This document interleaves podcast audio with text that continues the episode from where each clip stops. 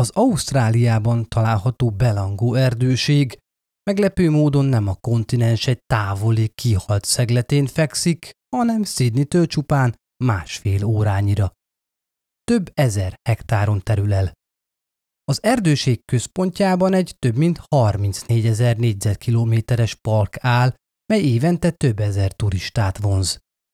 Az emberek rendszerint táboroznak, túráznak, terepbicikliznek a festői környezetben. A 90-es évek elején egy valaki viszont minden nap visszalátogatott a torony magas fenyőfák sűrű erdejébe, de nem lelki béké hajtotta a helyre.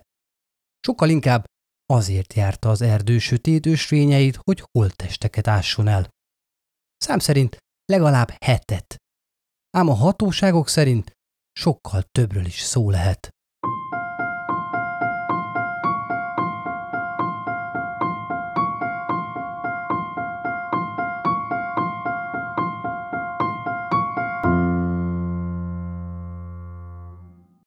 Sziasztok!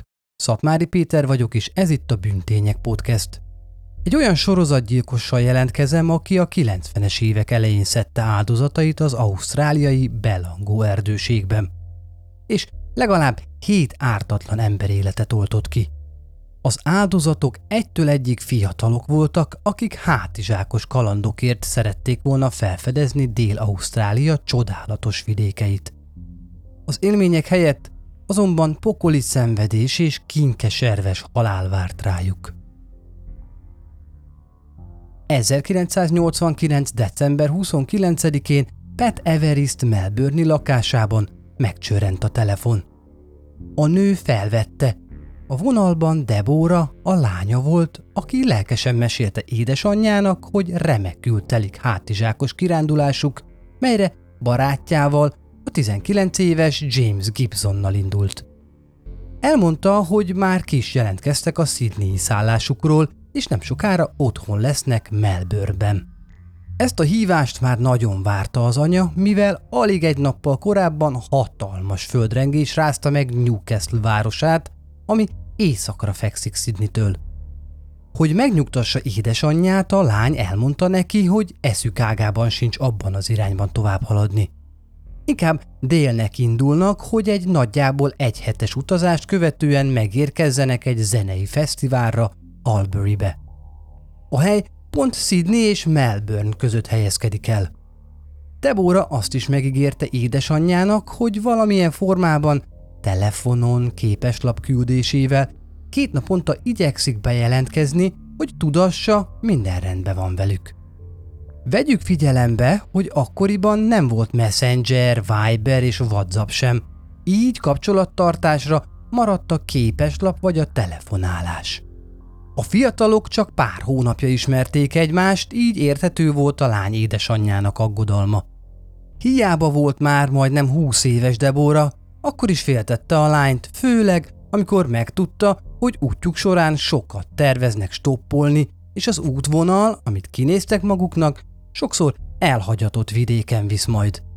De nem volt mit tenni, elengedte a lányt, hiszen nem tarthatta örökké otthon. Ez volt az első alkalom, hogy Debóra hátizsákos túrára indult az ismeretlenbe, így kifejezetten megkérte a lányt, hogy mindig jelentkezzen be. A lány megígérte anyjának, hogy küldeni fog egy képeslapot, amikor ő és James biztonságban megérkeztek Alburybe a fesztiválra. A napok csak teltek és múltak, Pet viszont nem kapott hívást lányától. Már új évnapja is eltelt, és még egy képeslap sem érkezett. Az anya érezte, hogy valami nagyon nincs rendben. Annál is inkább, mert Debora nagyon szeretett apró kis üzeneteket küldeni utazásai során. Sőt, így, hogy kifejezetten meg is ígérte neki, hogy időről időre jelentkezni fog, még bajósabb volt a helyzet.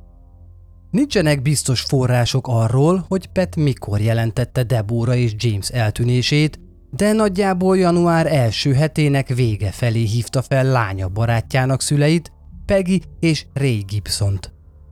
Ezek után mindkét család azonnal Victoria államba utazott, és jelezték a Melbourne rendőröknek, hogy aggódnak a pár léte miatt. A Melbourne rendőrség hamar felvette a kapcsolatot az új délvelszi rendőrökkel, hogy ők is segítsenek ki, és mikor látta utoljára az eltűnt fiatalokat. James 175 cm magas, vékony testalkatú, barna szemű, világos bőrű srác volt. Debóra festett fekete hajú, kék szemű és mindösszesen 152 cm magas volt. Az új délverszi rendőrség megkezdte a pár utolsó tartózkodási helyének, a Surrey Hills környékének átfésülését. A nyomozók sötétben tapogatóztak. Nem voltak ugyanaz biztosak abban, hogy a fiatalok nem hagyták már el korábban a környéket. Mindezek ellenére nagyjából körbe szimatoltak. Nem vitték túlzásba, hiszen úgy vélték, a két fiatal biztos roppant jól érzi magát, és esük ágában sincs napról napra bejelentkezni az aggódó szülőknél. Arra gondoltak, hogy előbb-utóbb úgy is jelentkeznek majd. Sajnos azonban nem így történt. James és Deborah családja akkor kezdett igazán aggódni, amikor James nem jelent meg nővére január végén tartott esküvőjén sem. Újabb rossz ómen volt az is, hogy nem ment el az első geológia órájára, amit már mindennél jobban várt. Debóra pedig többé már sosem telefonált haza édesanyjához, és egyéb életjelent sem adott magáról. A család borzasztóan aggódott, de a rendőrök még mindig úgy gondolták, talán csak elhúzódott a vakáció. Igen, valószínűleg lassan két hónapja utazgattak az eredeti egy hét helyett. A családtagok nem tehettek mást, csak vártak és vártak, hát ha érkezik valami hír. Március 14-én, három hónappal a pár eltűnését követően a fiú apja Ré egy igazán érdekes telefonhívást kapott. Egy nő kereste fel azzal, hogy megtalálta a fiúk hátizsákját a Galston Gorge, vagyis a Galstoni szurdok felé vezető úton. Galston Gorge Sydney-től 45 percre fekszik észak-nyugati irányba. Nagyon messze van Melbourne-től, ráadásul Albury-től pont ellentétes irányban. A fekete-piros hátizsáka szülőköz került, akik észrevették, hogy a tetején egy hatalmas lyuk tátong. Nem lehetett megállapítani, hogy magától szakadt-e ki, vagy valaki kivágta. A belsejében megtalálták azt a szalagot, amelyen James neve szerepelt, így már biztosra vehették, hogy valóban a fiúk hátizsákját tartják a kezükben. Ray azonnal elment a rendőrségre és mesélt nekik a táskáról, amit még aznap át is adott az új délvelszi hatóságoknak.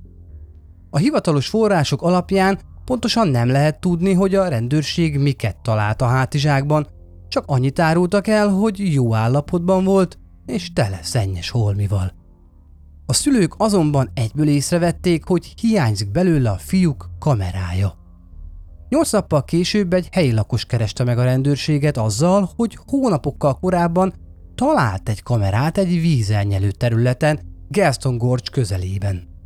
Sajnos azonban erről nem tett említést a hatóságoknak, mert azt hitte, a tulajdonos szimplán csak elhagyta a túrázás közben. Szerencsére még mindig megvolt nála a kamera, amit készséggel át is adott a nyomozóknak. James családja azonosította, az tényleg a fiúké volt. Újabb hónapok teltek el, míg végül 1990 április elején a rendőrség felpörgette a Debóra és James utáni nyomozást, valószínűleg azért, mert rájöttek, hogy a túrázás során valóban történhetett valami a fiatalokkal. Az, hogy megtalálták a srác holmiait Gaston Gorge környékén, adott egy apró támpontot a kereső csapatoknak, hogy merre folytassák a kutatást. Két napon keresztül búvárok kutatták át a szurdokmenti patakokat, azonban semmit sem találtak. Sajnos az időjárás időközben egyre rosszabbra fordult, akadályozva ezzel a hatóságok munkáját és a terület alaposabb átfésülését. A keresés végül eredménytelenül zárult. Debora és James így már egy éve nem adott életjelet magáról, és egyetlen új nyom sem került elő, amint folytatódhatott volna az ügy felderítése. 1991. január 22-én pedig a Viktória állami hatóságok kaptak egy újabb bejelentést egy újabb eltűnt túrázóról. Ervin Schiedl Németországból utazott Melbournebe, ahol aggódva várta, hogy 22 éves lányával, Simónéval, akit mindenki csak Siminek hívott, találkozon a Melbourne repülőtéren. Ervin azért repült oda, hogy pár napig együtt kempingezhessenek, miután már hónapok óta külön országokban éltek. Simi 1990 végén hátizsákkal bejárta Ausztráliát, majd 1991. januárjától ideiglenesen egy barátjánál lakott Sydneyben. Az anya délután találkozott volna a lányával a repülőtéren, Simi azonban nem jelent meg a megbeszélt időpontban. Ervin azonnal tudta, hogy valami baj van, mert lánya mindig nagyon pontos volt, és ha késett is, arról mindig időben szólt. Ervinnek nagyon nem tetszett a helyzet, valahol mélyen érezte, hogy baj van. Elment a Melbourne rendőrkapitányságra, hogy bejelentse Simi eltűnését. Próbálta elmagyarázni, hogy mennyire szokatlan, hogy nem hall lányáról, de ahogyan a másik esetben is, a rendőrség itt sem vette komolyan a kétségbe esett anyaszavait. Próbálták azzal nyugtatni, hogy biztos csak késik valami miatt, de a nő tudta, hogy a lánya mennyire precíz ezekben a dolgokban. A rendőrök végül munkához láttak. Beszéltek Simi barátaival, akiknél Sydneyben tartózkodott, és megtudták, hogy a lány január 20-án felszállt az ausztráliai Liverpoolba tartó vonatra, majd onnan stoppal ment volna tovább Melbournebe a találkozóra. Simi a barátaival együtt sétált ki a vasútállomásra, ám valamilyen technikai okból törölték az aznapi járatát. A lány nem esett pánikba, úgy döntött, hogy busszal megy Liverpoolba, és majd onnan stoppal megy tovább Melbournebe, ahogyan azt eredetileg is tervezte. A rendőrség körözést adott ki a lány pontos személyleírásával, amiben leírták, hogy Simi 162 cm magas, kék szemű, világos bőrű lány, fekete göndörhajjal. Különös ismertetőjegye, hogy kerek szemüveget visel. Az utolsó öltözék, amiben a barátai látták, egy sárga felső, zöld nadrág és egy túrabakancs volt. A körözés kiadása után több hívás is érkezett Melbourne és új délvelszi emberektől, akik azt állították, hogy egy helyi országút szélén látták a lányt nem messze Albury-től. Fontos tudni, hogy Sydney és Melbourne nagyjából 11 órányi autóútra van egymástól, a két város között az út nemzeti parkok és elhagyott, sűrű erdők mellett visz. A korai 90-es években az autós stoppolás köztudottan nem volt túl biztonságos módja az utazásnak, mégis Ausztrália déli részén számos túrázó kívánt ezzel a módszerrel időt és egy kis pénzt spórolni. Egy Janet Müller nevű nő, aki korábban Simivel utazott, elmondta, hogy sokszor intettek le kamionsofőröket Melbourne és Sydney között.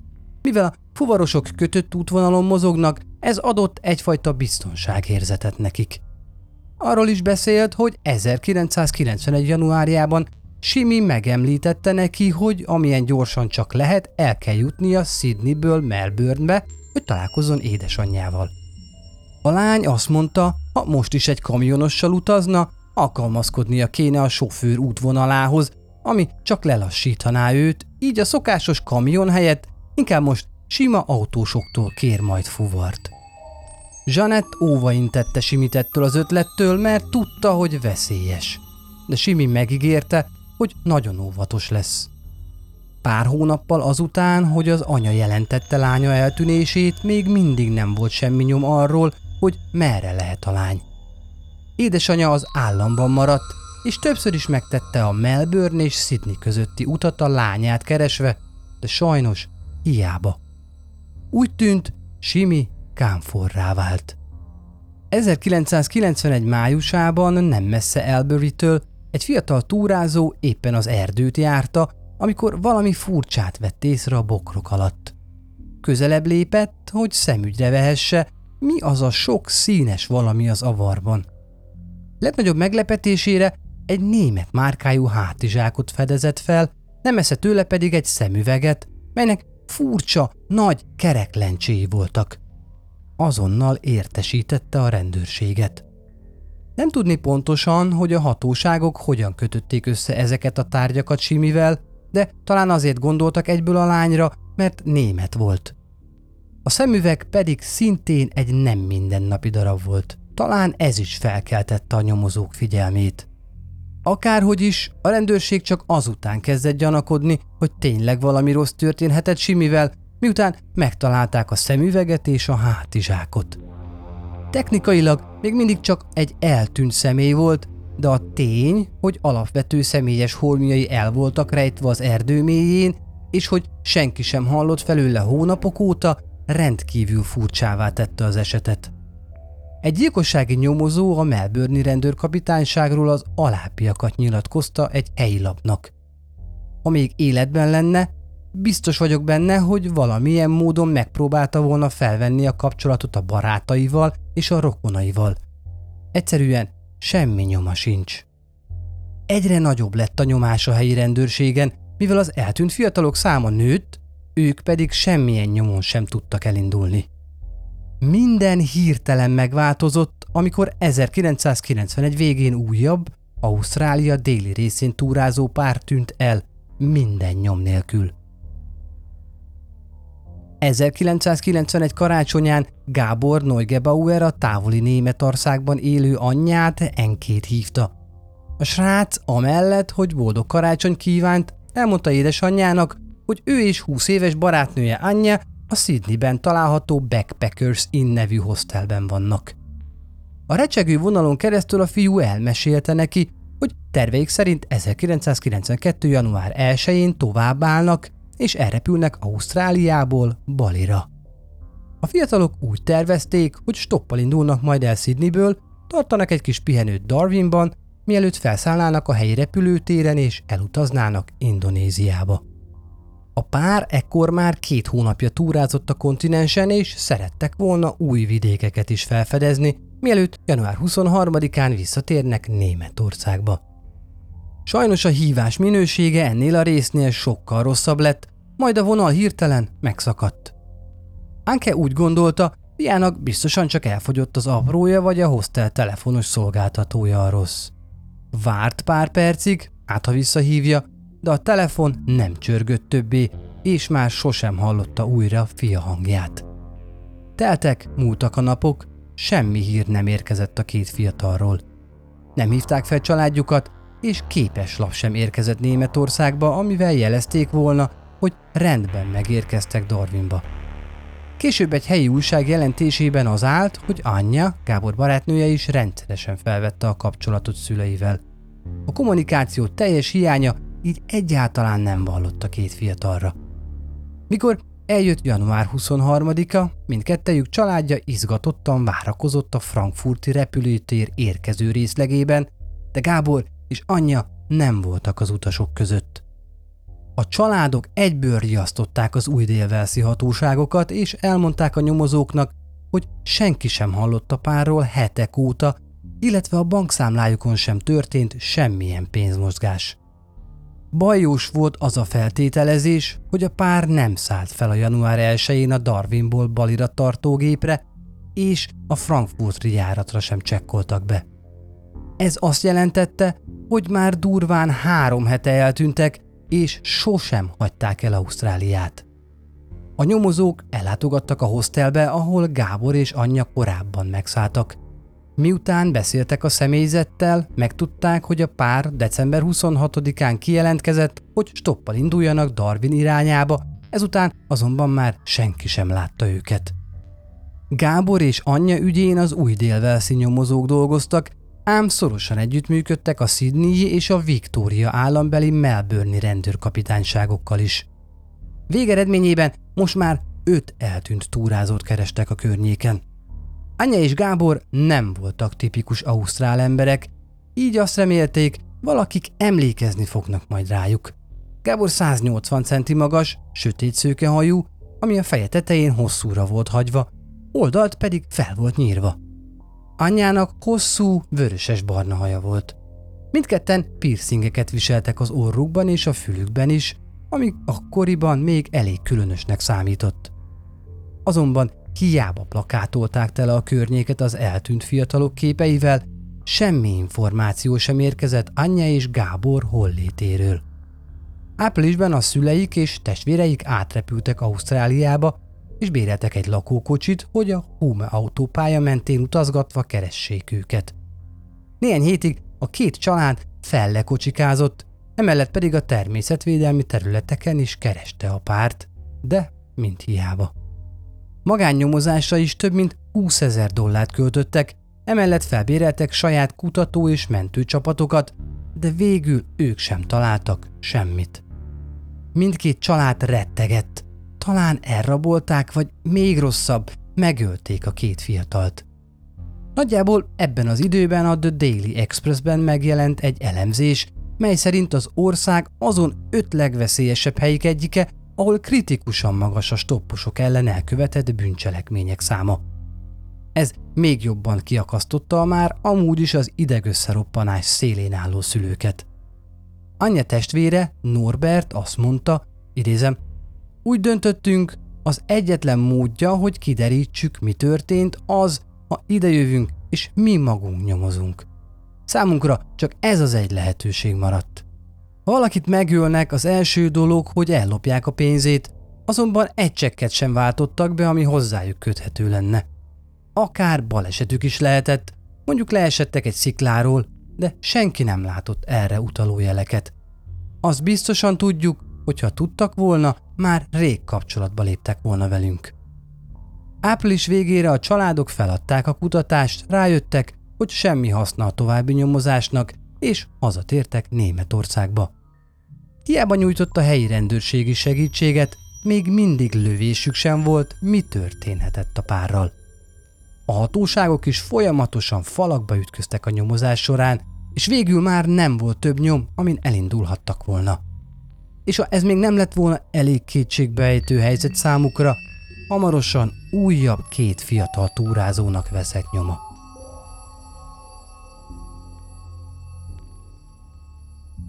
...1992. április 23-án a Londonban élő Ian Clark már egy hete várta, hogy 22 éves lánya Caroline bejelentkezzem.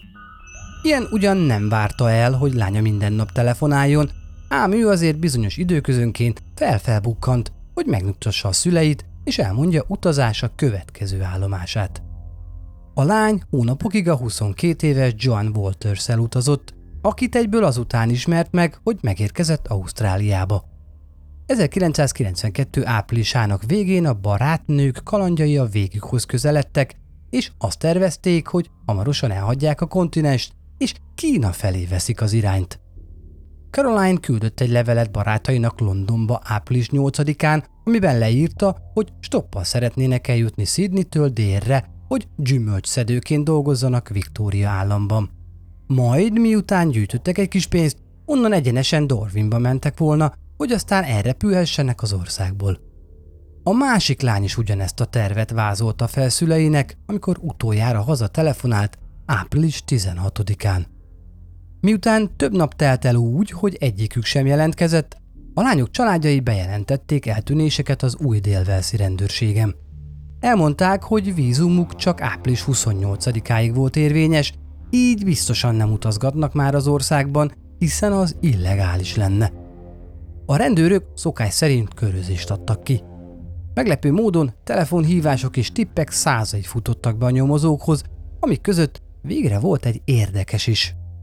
Egy alkalmazott a Backpackers Innből azt nyilatkozta, hogy Caroline és Joan április 16-án még a hostelben töltötték az estét, majd másnap reggel kijelentkeztek onnan.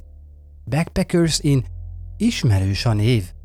Ez az a hely, ahol hat hónappal korábban, karácsony tájékán Anya és Gábor is megszállt. A Joan és Caroline ügyében nyomozó rendőrök hamar felfedezték a két ügy közötti különös hasonlóságokat, és meg voltak győződve arról, hogy a négy túrázó eltűnése valahogyan összefügg. 1991. júniusában, nagyjából másfél hónappal Joan és Caroline eltűnése után, az Ausztrál média felkapta a fiatal lányok eltűnéséről szóló ügyet. Rengeteg figyelmet és sok-sok cikket szenteltek a sztorinak. Nem tudni, hogy ez annak szólt, hogy mindketten csinos, fiatal lányok voltak és tehetős angliai családokból származtak, vagy csak szimplán nagyobb volt az érdeklődés az ő történetük iránt, mint a korábbi esetekben. A rendőrségnek egyértelműen több információ állt rendelkezésére, mint Anya és Gábor ügyénél, és sokkal több, mint Deborah Everest vagy James Gibson esetében. A sajtó néhány naponta nem megerősített feltevéseket adott közre Johnról és Caroline-ről májustól egészen júniusig. A hatalmas információ áradatnak azonban volt hárnyoldala is. Az álhírek jócskán akadályozták a nyomozók munkáját.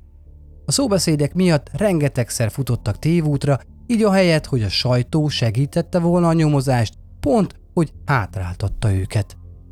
Az egyetlen nyom, amit a rendőrség komolyan vett, 1992. júliusában érkezett be.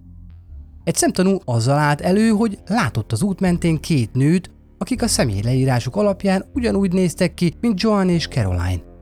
A lányok épp elfogadták a fuvart egy kis vezető férfitől Sydney külvárosi részén. A bejelentő elmondta, hogy a jármű rendszámtáblája Victoria állambeli és fehér vagy szürke színű volt. A rendőrség rávetette magát a nyomokra, de elkeserítő módon semmi eredményre sem jutottak. Ezzel párhuzamosan folyamatosan figyelték a lányok számláit, de egyikén sem történt semmiféle pénzmozgás. A rendőröknek ezek után nem volt már mibe kapaszkodniuk, így a nyomozás ebben az ügyben is Zsák utcába futott.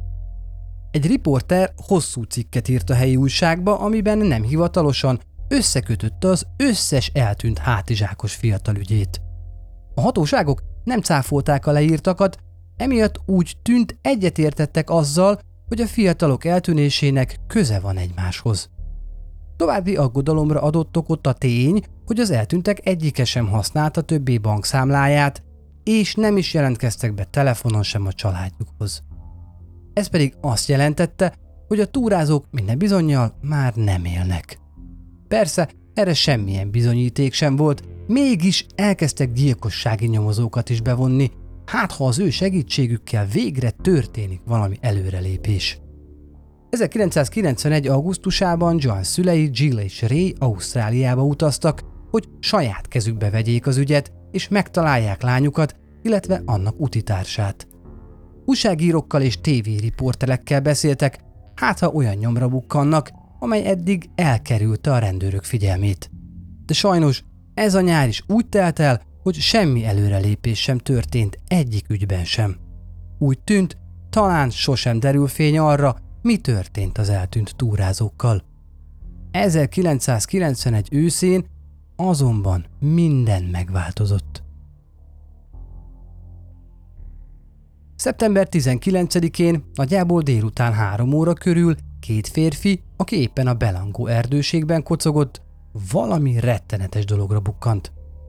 Az erdei ösvényen futottak, amikor mindkettőjük figyelmét felkeltette egy nagy kupac gaj és levélhalom egy szikla alatt, ami sehogy sem illett a környezetbe.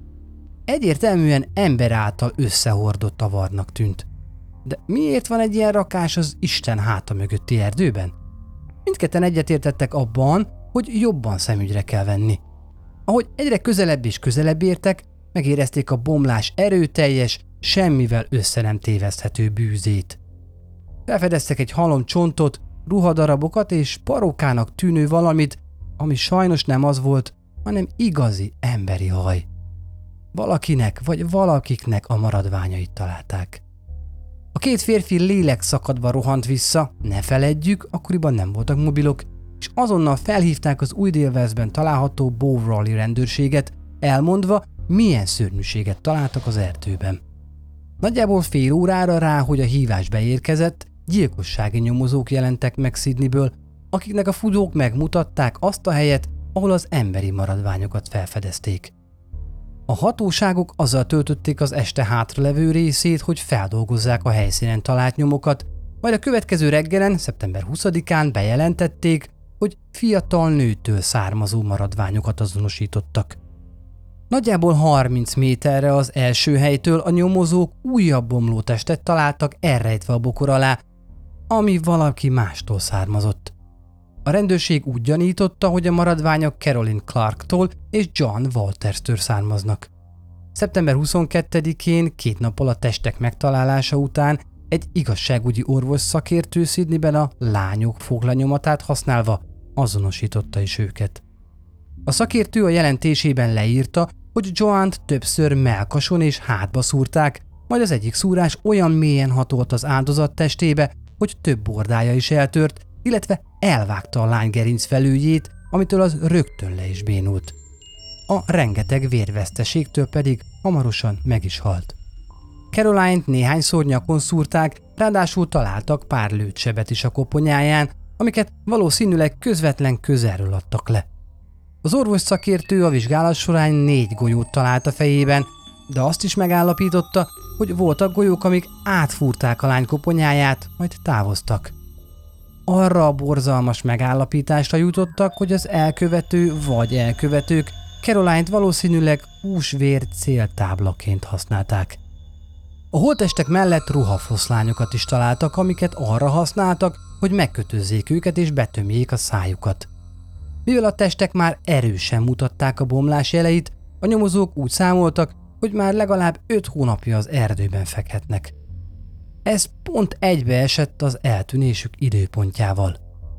A gyilkossági nyomozók azt is megállapították, hogy az áldozatokat valószínűleg az erdőben ölték meg, nem pedig máshol.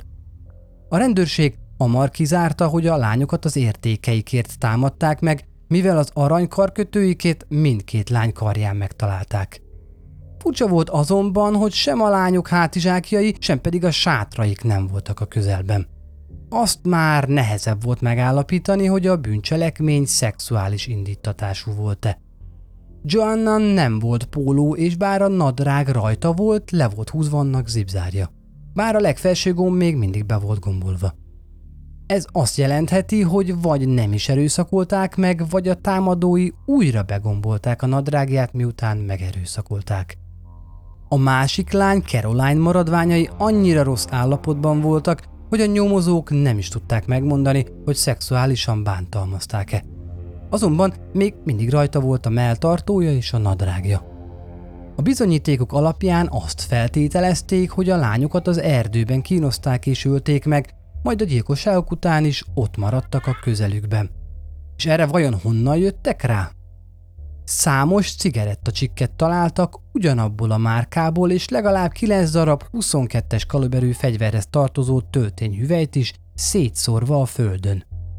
Az új délvelszi nyomozók bevonták Rod Milton törvényszéki pszichiátert, hogy alkosson egy profilt arról, milyen ember lehetett, aki a gyilkosságokat elkövette.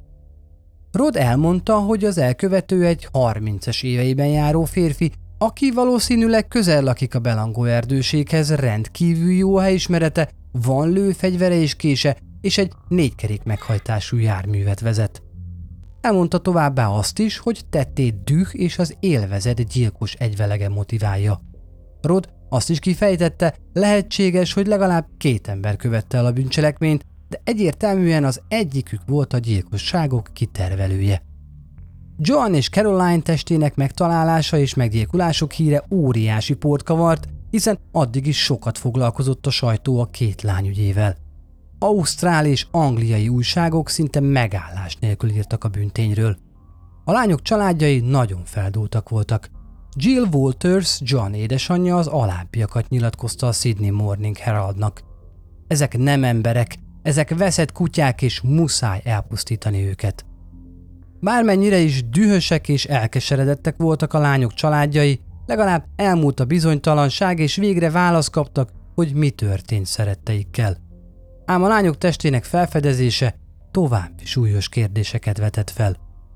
Gábor, anyja, Simi, Debora és James családjában egyre erősödött a kérdés, hogy vajon az ő gyermekeikkel is hasonló történhetette, és vajon az ő maradványaik is a belandó sötét erdeiben vannak-e elrejtve. Egyre több plegyka keringett arról, hogy a helyszínen még több holtest lehet, emiatt az emberek még a környéket is messziről elkerülték. A Melbourne és Sydney hatóságok hamar eloszlatták ezeket a feltevéseket, és bizosították a nyilvánosságot, hogy továbbra is biztonságos Ausztrália déli részén túrázni. Mindezek ellenére egyre kevesebben merészkedtek az erdőbe, és számos turista hagyott fel a stoppolással a Hume Amtó pályán és környékén.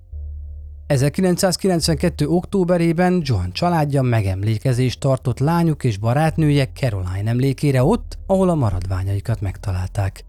A szertartáson több mint 80 ember vett részt. Sajnos a nyomozás a megtalált holtestek ellenére sem haladt tovább. Egyre csak fogytak a nyomok, és a rendőrség nem tudta kideríteni, ki ölte meg a lányokat. A nyomozók több mint 7500 bejelentést vizsgáltak meg, és legalább 500 embert hallgattak ki, de ennek a heroikus küzdelemnek nem lett eredménye. Már egy év is eltelt a lányok megtalálása óta, amikor is végre valami hihetetlen történt. 1993. októberében egy férfi fémdetektorozás közben a Belángó erdőségben, egy főút közelében egy épp emberi koponyára és csontokra bukkant. Azonnal hívta a rendőrséget, majdnem sokkal később, délután 2 órakor detektívek és törvényszégi csapatok jelentek meg a helyszínen. Nem kellett nekik sok idő ahhoz, hogy rájöjjenek egy részleges emberi csontvázat rejt az avar. A test csak félig volt eltemetve néhány levél és gaj alá, pont úgy, ahogy Joan és Caroline teste is. Pár órával később, nem messze attól a helytől, ahol az első maradványokat megtalálták, a rendőrök újabb emberi tetemet találtak. Nehezítette az azonosítást, hogy sem iratokat, sem személyes holmikat nem találtak egyik maradványnál sem, és a nyomozóknak nehéz volt azt is megmondaniuk, hogy női vagy férfi maradványokról van szó, mivel annyira rossz állapotban voltak. Mindkét csontvázat nagyjából 500 méterre attól a helytől találták meg, ahol Johant és Caroline-t is elásták. A rendőröket felkavarta, hogy immáron négy holtestet találtak Belangó egyetlen kicsiny szegletében. A testek azonosítása mindaddig kérdéses volt, amíg a hivatalos boncolás el nem készült. Lehetséges volt, hogy a csontvázak a fiatal német párhoz, Ányához és Gáborhoz tartoztak, akik még 1991. októberében tűntek el, de lehettek akár Deborah Everest és James Gibson maradványai is, akik 1989. decemberében tűntek el. Vagy az is lehet, hogy a maradványok olyan embereké, akiknek eltűnéséről még nem is tudott a rendőrség. Pár nap múlva megkapták a válaszokat. A testek Jameshez és Deborahhoz tartoztak. Az igazságügyi orvos szekértő a fogaik, ruházatuk és ékszereik alapján azonosította őket. James maradványai mellett volt egy fekete filckalap, amit a férfi mindig a fején viselt. Debóra oszló arkarján pedig több karkötőt is találtak a rendőrök, és egy nyakláncot, amit a családja azonnal felismert. A patológus elmondta, hogy James többször is melkason és hátba szúrták, és volt egy olyan szúrseb is, ami a gerincét érte és teljesen lebénította még a halála előtt. Párját is többször megszúrták, főként az arcán, a melkasán és a fején. Pet Debora édesanyja megtörten nyilatkozott az azonosítás után, és elmondta, soha nem képzelte volna, hogy ez fog történni lányával élete első hátizsákos túráján.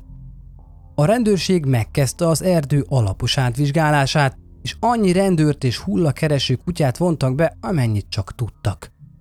A nyomozó osztály egyik szóvivője elmondta, nem valószínű, hogy még több holtestet találnának, de ez addig nem biztos, míg alaposan át nem fésülik a területet. Sajnos nem lett igaza, mivel még több bomló holtest került elő az erdő mélyéről. 1993. november 1-én, kevesebb mint három hónappal azután, hogy megtalálták Deborah és James maradványait, egy rendőr emberi csontvázat talált egy közeli tisztáson. A test mellett egy felső, egy zöld és rózsaszín nadrág, pár ékszer és 22-es kaliberű törtények hevertek. A testet elszállították a Bonstani intézetbe, ahol a fogorvosi vizsgálatok megerősítették, hogy a test bizony simié, ám a ruhák közül nem mind tartozott hozzá. A rózsaszín nadrág nem is az ő mérete volt. Egyre erősebb lett a gyanú, hogy a másik nadrág talán anyjáé. Később ezt a családja megerősítette. Csupán két nappal később, november 3-án a hatóságok újabb két holtestet találtak sekély sírokban pár száz méterre attól a helytől, ahol Simi maradványait megtalálták. A maradványokról megállapították, hogy mindegyik áldozatot többszörösen megszúrták egy óriási késsel. Az egyik csontváz meglehetősen épp volt, a másiknál azonban hiányzott a koponya. A teljes csontvázról hamar kiderült, hogy Gáboré, a másik pedig feltételezhetően anyjáé. Gábort többször is meglőtték, majd megfojtották. Az anyja csontjain lévő sebek azt mutatták, hogy a lányt szándékosan fejezték le.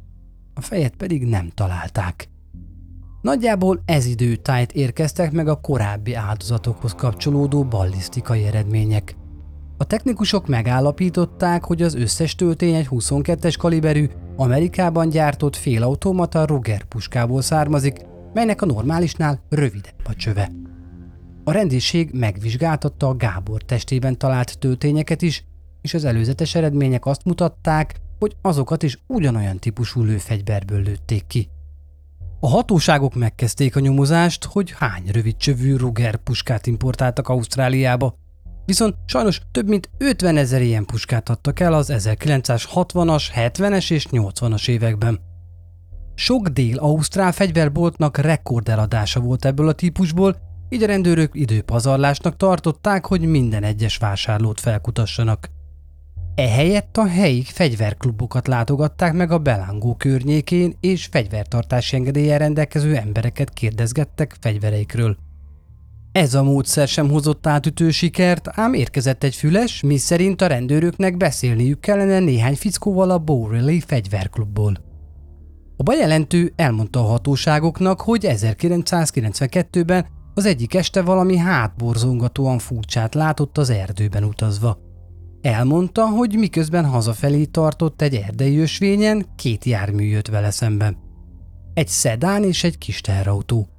Ahogy a teherautó elhaladt mellette, a hátsó ülésen két férfit és egy nőt látott. A nőnek valamilyen anyag volt a feje köré csavarva, és úgy tűnt, mintha be lenne kötve a szája. A szedánban ugyanazt látta, pár férfi és egy nő, akinek be volt kötve a szája. Elmondta, hogy próbálta megjegyezni legalább az egyik autórend számát, de nem látta rajta tisztán a számokat, mostanra pedig már azt a pár számot is elvesztítette, amit felírt. A rendőrök nagyon izgatottak lettek a sztoria hallatán, és próbáltak még több információt kiszedni belőle, leginkább azt, hogy ez korábban miért nem jelentette a rendőrségnek. Azt mondta, nem tartotta annyira fontosnak, és félhomály volt, és nem volt benne biztos, hogy egyáltalán jól látta-e, amit látott.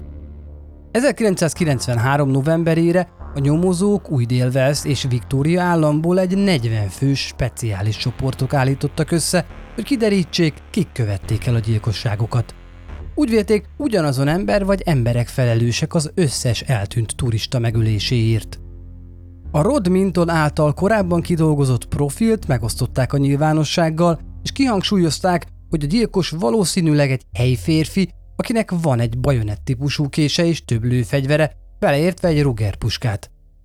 A csoportot vezető nyomozó elmondta, hogy James Gibson hátizsákját és kameráját Galston Gorge-nál találták meg, messze a belángótól. De valószínű, hogy ezzel a gyilkos félre akarta vezetni a hatóságokat, és távol akarta tartani őket az erdőségtől. Elmondta továbbá azt is, hogy az elkövető felettébb ravasz jól ismeri a környéket, és szinte biztos, hogy van valamilyen terepjárója, amivel el tud jutni az erdő kihaltabb részeire is, hogy aztán ott rejtse el az áldozatokat. A nyomozók létrehoztak egy forró drótot, és megkérték az embereket, hogy legyenek résen, és minden friss vagy korábbi gyanús esetet jelentsenek. Egyik nap a sok-sok hívás között egy figyelemre méltó bejelentés is érkezett. Nem volt friss az élmény, az eset még 1990-ben, három évvel ezelőtt történt, ám ez a hívás volt az, ami később mindent megváltoztatott. Egy túlélő jelentkezett, akinek sikerült elmenekülni a gyilkos kezei közül. 1990. januárjában, pont miután Deborah és James eltűntek, egy 23 éves angol hátizsákos túrázó Paul Onions próbált eljutni új dél Victoria államba. Betért egy kávézóba, hogy egy kicsit felfrissítse magát, amikor is egy férfi beszédbe legyedett vele, majd fuvart ajánlott neki. Paul igent mondott, mert semmi gyanúsat sem talált a férfiban. Pár perccel azután, hogy beszálltak a terepjáróba, a férfi Billként mutatkozott be, és barátságos beszélgetésbe kezdett. A sofőr olyan kérdéseket tett fel neki, mint ahogy egyedül utazol? Mikor térsz vissza Angliába? Ki vár téged Viktóriában? Polnak furcsa volt, hogy folyton ugyanazokat kérdezi, de az betudta annak, hogy biztosan csak túlságosan érdeklődő. Amikor közelebb értek a belangó erdőség lejárójához, Bill lehúzódott az út szélére, megállította a kocsit, kiszállt, és azt mondta, meg kell keresni a néhány kazettát az ülése alatt. Egy-két perc keresgélés után elcsendesedett, elővett egy revolvert és egy táskányi kötelet, majd megfenyegette Pólt, hogy megöli, ha nem működik együtt. A fegyver és a kötél láttán Paul egyből akcióba lendült, és segítséget keresse megpróbált átfutni az autópályán, útközben azonban Bill utolérte és elkapta, majd magával rántotta a földre. A dulakodást tovább folytatták egészen addig még újra vissza nem kerültek az úttestre. Az áldozat egy szembejövő kis busz elé vetette magát, ami épp hogy csak meg tudott állni, és elmondta a sofőrnek, hogy üldözik. Könyörgött a volánnál ülő nőnek, hogy vigye előt onnan. Annak ellenére, hogy a kisbusz tele volt gyerekekkel, a nő megengedte Polnak, hogy beüljön a hátsó ülésre. Egyből a bórali rendőrségre vitte a fiatal fiút, hogy bejelentse, mi történt. Paul részletes személyleírást adott a rendőröknek Billről és a járművéről. Elmondta, hogy a jármű egy pickup volt, és Bill különös ismertető jegye a vastag bajusza. Később az újabb ügyeken nyomozók elképedve hallgatták a történetét, és el sem tudták képzelni, miként lehetséges az, hogy az ügye éveken át porosodott egy irattartó szekrényben, és hogy történhetett az meg, hogy nem került elő a gyilkossági nyomozás során. Paul a tortúra után szinte azonnal visszatért Angliába, így nem is tudhatott az Ausztráliában folyó eltűnésekről és a nyomozásról. 1993. novemberében, amikor a világ sajtóban is nagy vízhangot keltett a gyilkosságok híre, Paul felhívta az új délvelszi nyomozókat, hogy emesélje nekik is, hogyan támadt rá Bill. Hiába mesélte el a történetet, öt hónapig újból vissza sem hívták. Már 1994 áprilisa volt, amikor egy David Gordon nevű detektív megtalálta Paul 1990-es támadásának jelentését, és további részletek reményében felvette vele a kapcsolatot. Miután meghallgatta Paul teljes sztoriát, megtalált egy másik ügyet is 1971-ből. Ekkor két fiatal nő stoppal akart eljutni Sydneyből délre a Hume autópályán. Őket is elrabolták és megerőszakolták, de csodával határos módon sikerült elmenekülniük és azonosítani az elkövetőt.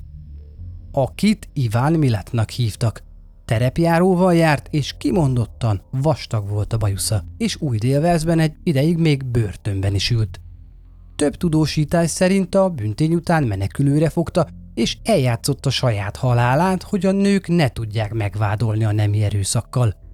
Végül elkapták, de felmentették az 1971-es büntényben, miután az ügyészek nem tudták minden kétséget kizáróan rábizonyítani az esetet. Egy betongyárban dolgozott Bóvralban a testvérével, Richarddal. A rendőrök ellátogattak a férfi munkahelyére, és megvizsgálták a jelenléti ívet. Iván nem ment be azokon a napokon dolgozni, amikor a feltételezett gyilkosságokat elkövették. Ez már önmagában nagyon gyanussá tette a férfit. 1994-ben januártól egészen márciusig Gordon detektív és csapata szemmel tartotta Ivánt és családtagjait, beleértve fiú testvéreit és húgát, Sörlit is. A hatóságok megtudták, hogy Iván és fivérei éveken át a Huma autópálya közelében dolgoztak egy útépítésen.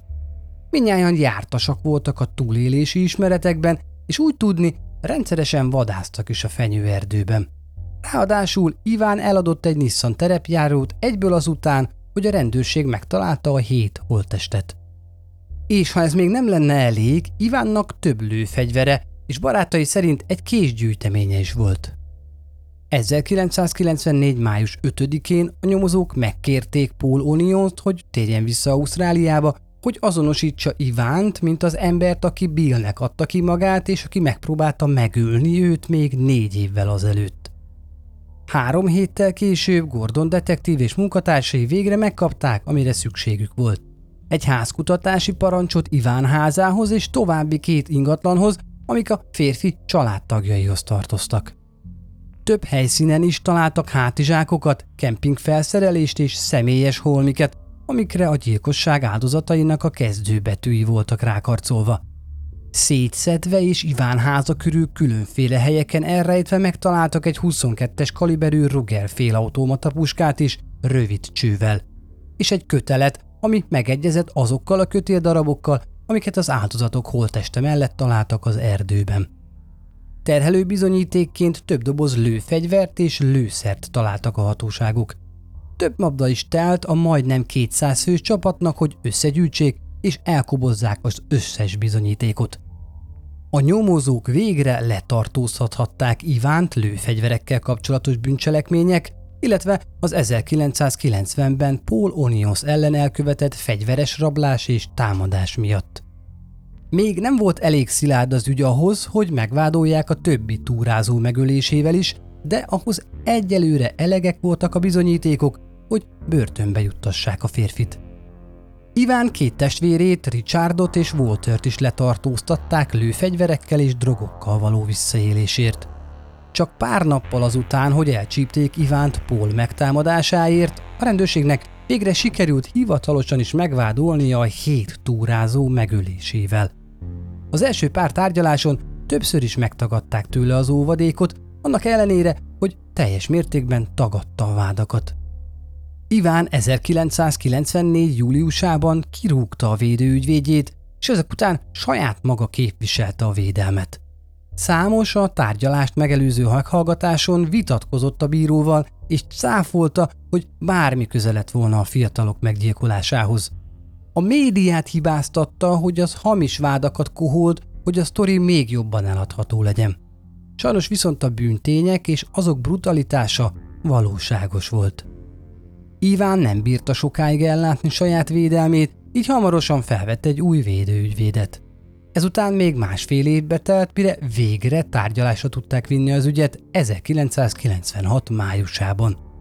Az eljárás 15 hétig tartott, és az ügyészeknek több mint 450 tanulmása volt. Közel ezer dokumentum és bizonyíték gyűlt össze, ami mind Iván ellen szólt.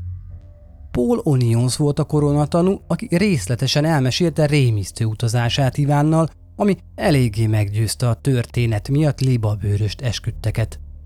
Amikor eljött az idő, hogy a védelem felszólaljon, Iván és ügyvédje mindent tagadtak.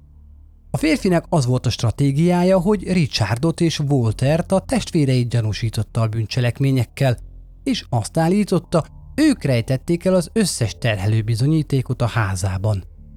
A vád ezt azzal cáfolta, hogy pont Iván volt az, aki trófeákat tartott meg áldozatairól, és bizarr módon még ajándékozott is a holmikból a testvéreinek a gyilkosságok után.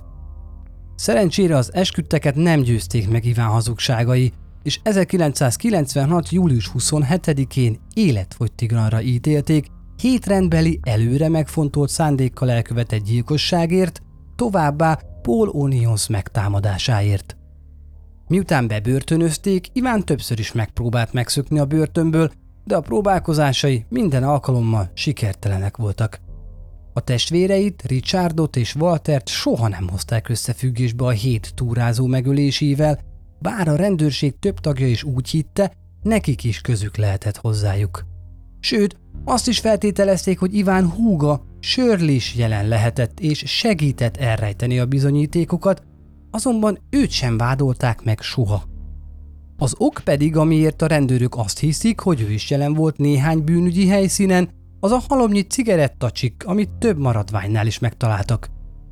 Az összes csik ugyanattól a márkától származott, és Shirley volt a Milat család egyetlen tagja, aki olyan márkájú cigarettát szívott. Az egyetlen családtag, aki soha nem kerül gyanúba, Iván öccse Boris Milat volt. Boris még fiatalon jó messzire költözött a családjától, a riporterek azonban felkutatták, miután Ivánt elítélték. A kérdésekre azt mondta, el kellett bújnia, mert folyamatosan rettegett a családtagjaitól. Az összes bátyám erőszakos volt bárhol, bármikor és bárkivel. Velem sokkal keményebb dolgokat is tettek, mint azokkal, akiket Iván meggyilkolt. Bárhol dolgozott, emberek tűntek el. Ha Iván őket is meggyilkolta, jóval több lehet az áldozatainak száma. Boris később azt mondta, hogy mi alatt ő és a bátyai felnőttek, Iván soha semmi szeretetet és egy fikarsznyi empátiát sem mutatott senki felé, ellenben állandóan agresszívan viselkedett és komoly fenyegetés jelentett a környezete számára.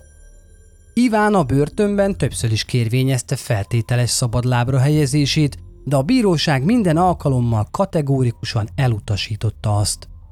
A hatóságok megkísérelték, hogy más korábbi a 70-es, 80-as években történt eltűnésekről is kikérdezzék, Iván azonban megtagadta az együttműködést. Soha nem ismerte be még a hét túrázó megölését sem. 2019. októberében Iván nyelőcső és gyomorrákban halt meg 74 évesen. Halála napjáig magánzárkában tartották fogva. Holtestét elhamvasztották. A mai napig úgy vélik, hogy Iván több mint 20 gyilkosságért felelős a Hume autópálya mentén Sydney és Melbourne között.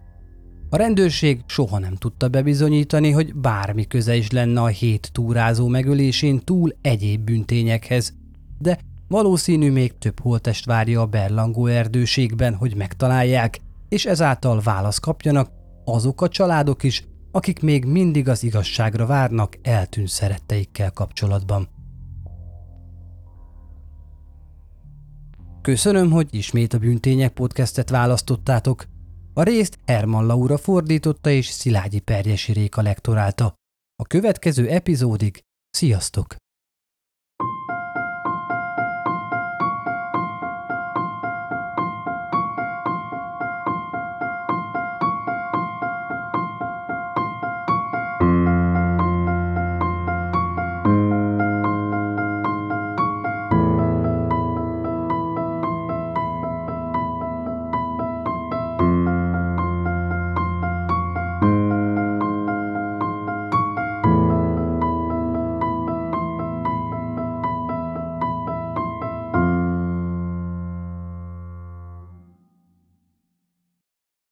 Ha más podcastekre is kíváncsi vagy, hallgassd meg a Béton műsor ajánlóját. El tudod képzelni, hogy a podcastet, amit éppen most hallgattál, fél év múlva már a mesterséges intelligencia generálja? Mi sem. De ha érdekel, eljött már a gépek lázadása. Hallgass bele az Embertelen podcastbe. Orsós Lajos vagyok, a műsor házigazdája. Egyelőre még élőben. Egyelőre. Fedezzük fel együtt, hogyan ismerkedik, randizik, mesél és vitatkozik Betty és Péter, két teljesen mesterséges intelligencia. Lajos, a podcast címét mond még egyszer, Léci. Oké. Okay. Embertelen podcast. Ez a műsor a Béton közösség tagja.